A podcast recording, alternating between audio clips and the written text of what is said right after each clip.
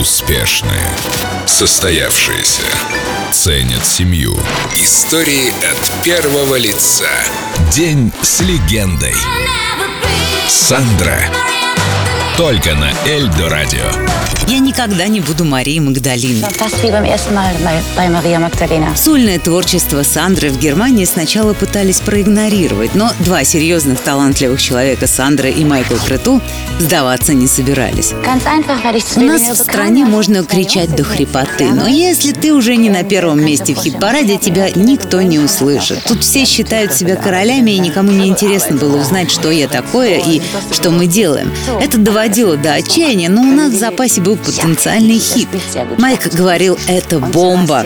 Непосредственно автором песни был Хуберт Кемблер. Кстати, это именно он подпевает мне. Но мы всей командой так много над песней работали, что в результате авторов оказался целый список. Ну и, конечно, Майкл Крету.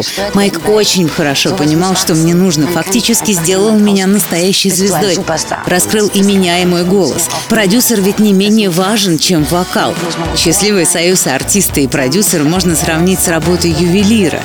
Песню приняли на ура, в основном, конечно, за границей, но потом и моя надменная родина тоже включилась в процесс. Мне кажется, именно с этой вещи началась классическая Сандра.